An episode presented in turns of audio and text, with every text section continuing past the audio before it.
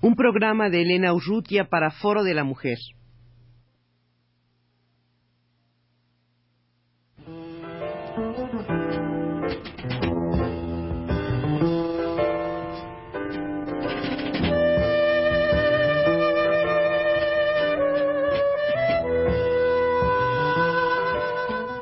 Foro de la Mujer.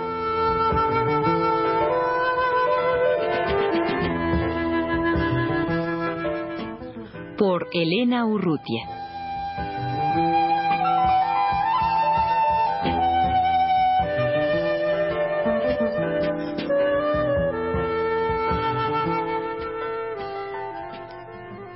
Como el auditorio de Foro de la Mujer sabe bien, Alaide Fopa inició este programa y lo mantuvo vivo a lo largo de diez años. Ha sido para mí una señalada distinción haber recibido hace unos cuantos días una cinta grabada que recoge la entrevista que se le hiciera a la hija de Alaide Fopa, Silvia Solórzano Fopa, en algún lugar del departamento del Quiché, en la República de Guatemala.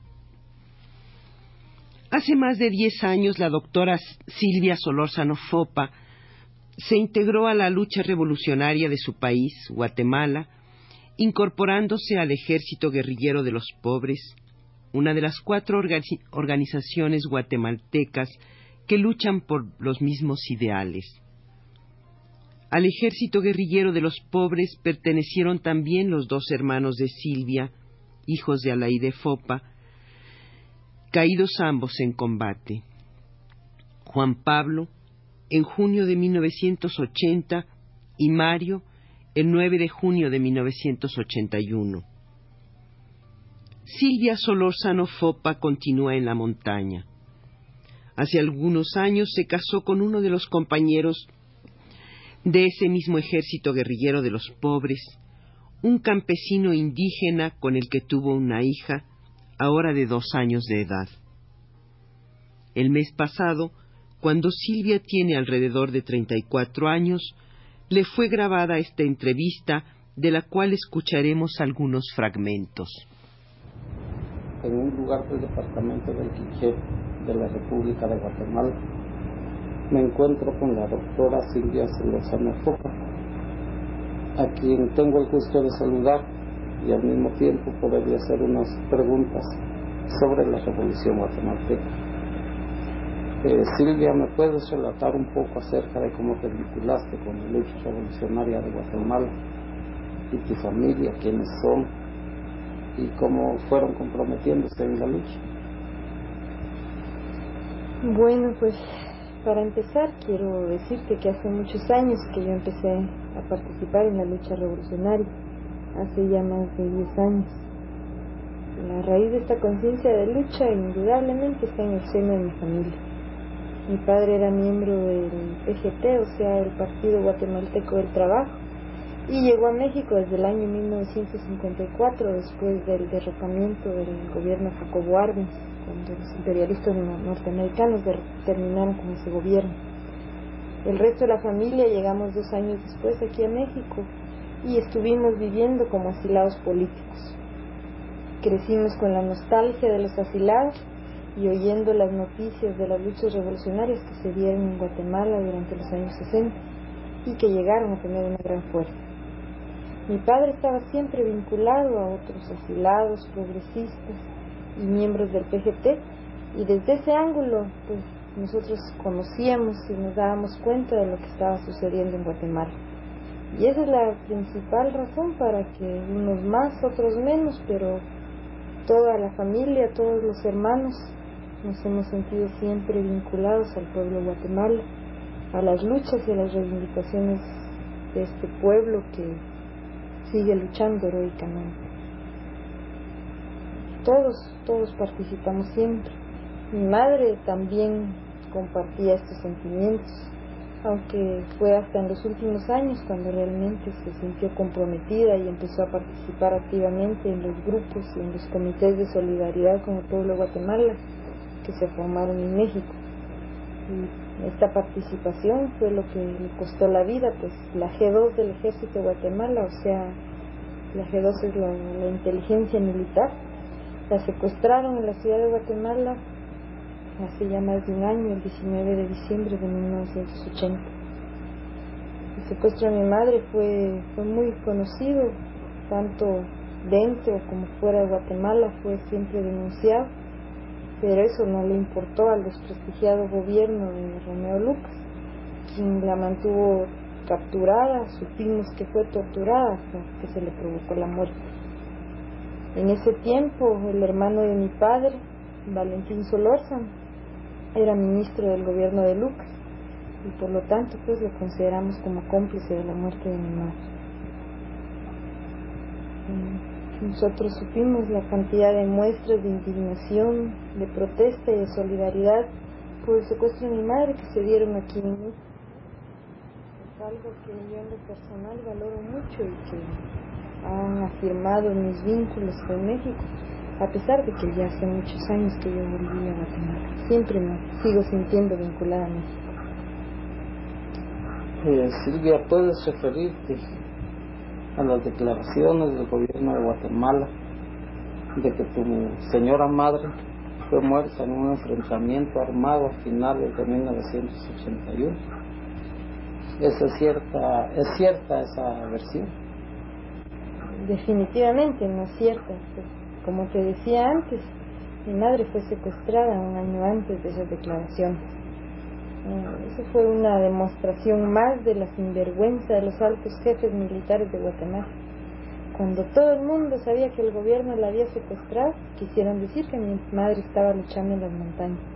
Fue como una burla a los organismos y a las instituciones que le exigían al gobierno que la entregaran con vida. La verdad fue una declaración para tratar de justificar su asesinato, como han hecho con otras gentes que capturan para decir que son intelectuales extranjeros los que dirigen la lucha del pueblo guatemalteco. Lo que pasa es que el gobierno de Guatemala no ha logrado entender y no quiere aceptar que es el pueblo de Guatemala el que ya no soporta más, el que se ha decidido a luchar hasta llegar a las últimas consecuencias. O sea que definitivamente esa versión pues no es cierta. Ajá. Y de tus hermanos, Silvia, ¿qué puedes decirnos de su integración, de su tiempo de lucha y demás cositas por ahí? Bueno, nosotros fuimos cinco hermanos. Dos de ellos viven actualmente en México. Y los otros dos, Mario y Juan Pablo, murieron en combate. Ambos estaban plenamente integrados al ejército guerrillero de los pobres desde hace muchos años. Juan Pablo, que era el menor de nosotros, él murió en junio del 80 a los 28 años, tenía 28 años en ese tiempo. Pues Juan Pablo estudió sociología en México, en la UNAM, pero desde muy joven, cuando estaba estudiando en la Prepa 6, la Prepa de Coyoacán, había trazado su camino en las luchas populares y siempre fue consecuente con ellas. Trabajó en diferentes lugares con campesinos, con los pobladores de las áreas marginales de la ciudad de Guatemala y ya durante el último año pues estuvo integrado en uno de, los frentes guerrilleros de la montaña, en donde cayó en combate. Cayó él en una emboscada en las calles de Nevaj, que es tierra del heroico y desangrado pueblo Chile. Juan era mi hermano más querido. Mario, pues, pues mi otro hermano que también ya cayó en la lucha, él también tuvo inquietudes desde estudiante y le tocó participar en los movimientos estudiantiles del 66 y del 68 en la UNAM. Ahí se graduó en sociología y después se dedicó al periodismo. Mario fue miembro fundador del EGT, o sea, participó por casi 10 años en el EGT y desarrolló diferentes e importantes tareas para el proceso revolucionario y para nuestra organización por ejemplo, en la dirección de un telenoticiero Estudio Abierto y del periódico Nuevo Diario, eso aquí en Guatemala. Y ya después, cuando ya no pudo mantener una actividad legal y abierta, pues se integró uno de nuestros frentes guerrilleros de la montaña. Y ya después estuvo en otras tareas. Eh, Mario pues también cayó en combate en la ciudad de Guatemala el año pasado. Para mí, la desaparición y la muerte de mis seres queridos, pues, ha venido a aumentar mi compromiso en la lucha revolucionaria. Tenemos plena confianza en que lograremos la construcción de una nueva patria, como la que mi madre, mi padre muerto en México en un accidente en agosto del 80, mis hermanos y muchos compañeros más soñaron. No los vamos a defraudar, te lo aseguro. Seguimos adelante cada día con más fuerza y con más decisión. No los vamos a defraudar. El ejército guatemalteco también afirmó en diciembre de 1981 que tú, Silvia, habías caído en un enfrentamiento como parte de una gran ofensiva antiguerrillera que se llevó a cabo en todo el altiplano del país. ¿Puedes decirnos en qué consisten esas ofensivas y cuáles han sido sus resultados? Sí, en realidad sí, se ha hablado mucho de esas ofensivas. Desde el mes de noviembre del año pasado hasta el día de hoy, el ejército, el gobierno no hace más que hablar de las ofensivas antiguerrilleras y de los supuestamente resultados positivos de, de estas ofensivas, como ellos siempre dicen. El gobierno de Guatemala se ha dado cuenta de la participación del pueblo en la guerra popular. Se da cuenta que esta participación aumenta cada día en cantidad y en intensidad ante esto se ha mostrado impotente para frenarlo, ya no digamos para derrotar el crecimiento. Por eso pues han lanzado sus ofensivas con más de 10.000 soldados, con artillería liviana y pesada, con el apoyo permanente de aviones y helicópteros. Pero estas ofensivas, más que atacar directamente a nuestras fuerzas guerrilleras, han sido contra la población desarmada tratan de aterrorizar a la gente y que dejen de participar en la lucha.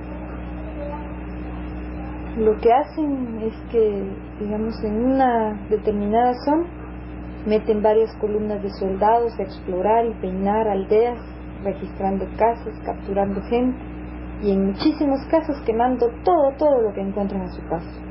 Hay aldeas totalmente deshabitadas y lo único que queda son los escombros. De esto, pues, no es, no es un caso aislado, hay, hay ejemplos en varios departamentos, o sea, nosotros le decimos departamentos como estados en México. Y como decías, sucede en todas partes. Nosotros lo hemos visto en los departamentos de Chimaltenango, en Sololá, en todos los rincones del Quiché, en Alta Verapaz, en Baja Verapaz, en Huehuetenango. No tienes idea, es difícil imaginar de lo que son capaces los pintos que es como la gente llama a los soldados que ahora están siempre usando el uniforme camuflado.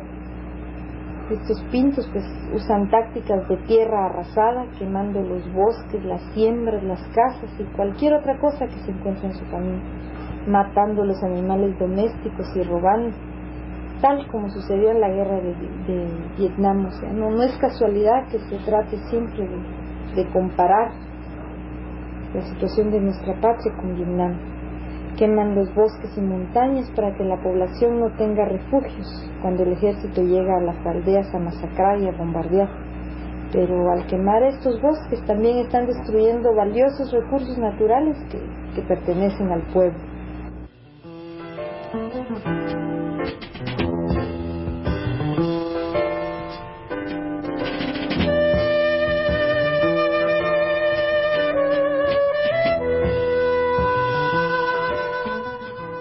De la Mujer.